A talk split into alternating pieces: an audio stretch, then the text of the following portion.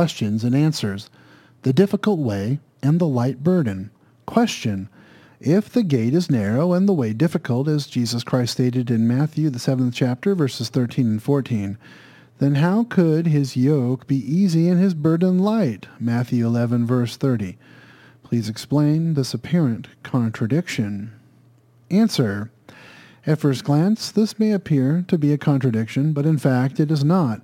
To answer your question, we need to understand each passage beginning with Matthew 7, verses 13 and 14.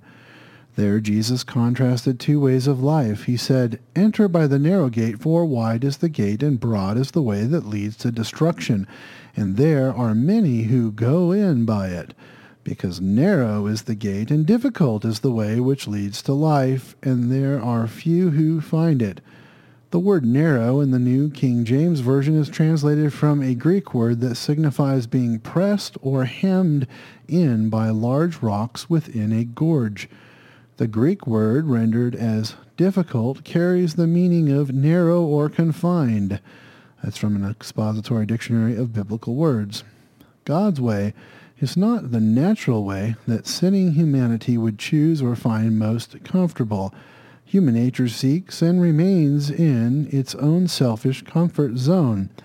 It subtly resents and rebels against God's way and his laws, the Ten Commandments, Romans 8, verse 7.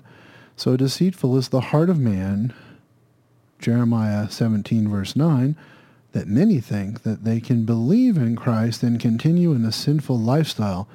Jesus therefore admonished all of his followers, strive to enter through the narrow gate. Luke 13, verse 24. Human nature is naturally inclined toward selfishness and disobedience to God's holy and righteous laws. Without a deep, heartfelt repentance of sin and a fight against one's human nature, many simply will not be able to find the door into God's kingdom. The struggle for every true Christian is to repent of past sins and become God-willed instead of self-willed. The vast majority of humanity does not want to go down that straight and narrow path, choosing rather the easy and broad way. Some will prophesy in Christ's name, cast out demons, and do many wonders, yet to no avail. Matthew 7, verses 21 through 23. Why? Because they continue to practice lawlessness. Verse 23.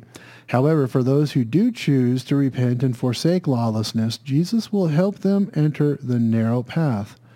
Now notice the second scripture in question. Jesus said, Come to me, all you who labor and are heavy laden, and I will give you rest. Take my yoke upon you and learn from me, for I am gentle and lowly in heart, and you will find rest for your souls. For my yoke is easy and my burden is light. Matthew 11, verses 28 through 30. The Apostle John elaborates, For this is the love of God, that we keep his commandments, and his commandments are not burdensome. 1 John 5, verse 3.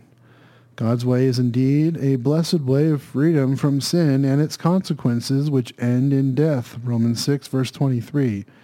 As Christians we are to repent and lay aside every weight and the sin which so easily ensnares us, having faith in Jesus Christ to help us through all our problems and trials, casting all your care upon him for he cares for you. Hebrews 12 verses 1 through 4, 1 Peter 5 verse 7. It is the weight of sin that ensnares and loads us down.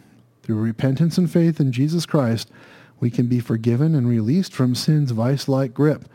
Jesus was speaking of two ways of life, slavery to sin, shackled by guilt leading to eternal death, versus joyful obedience to God's way and the receiving of abundant blessings leading to eternal life.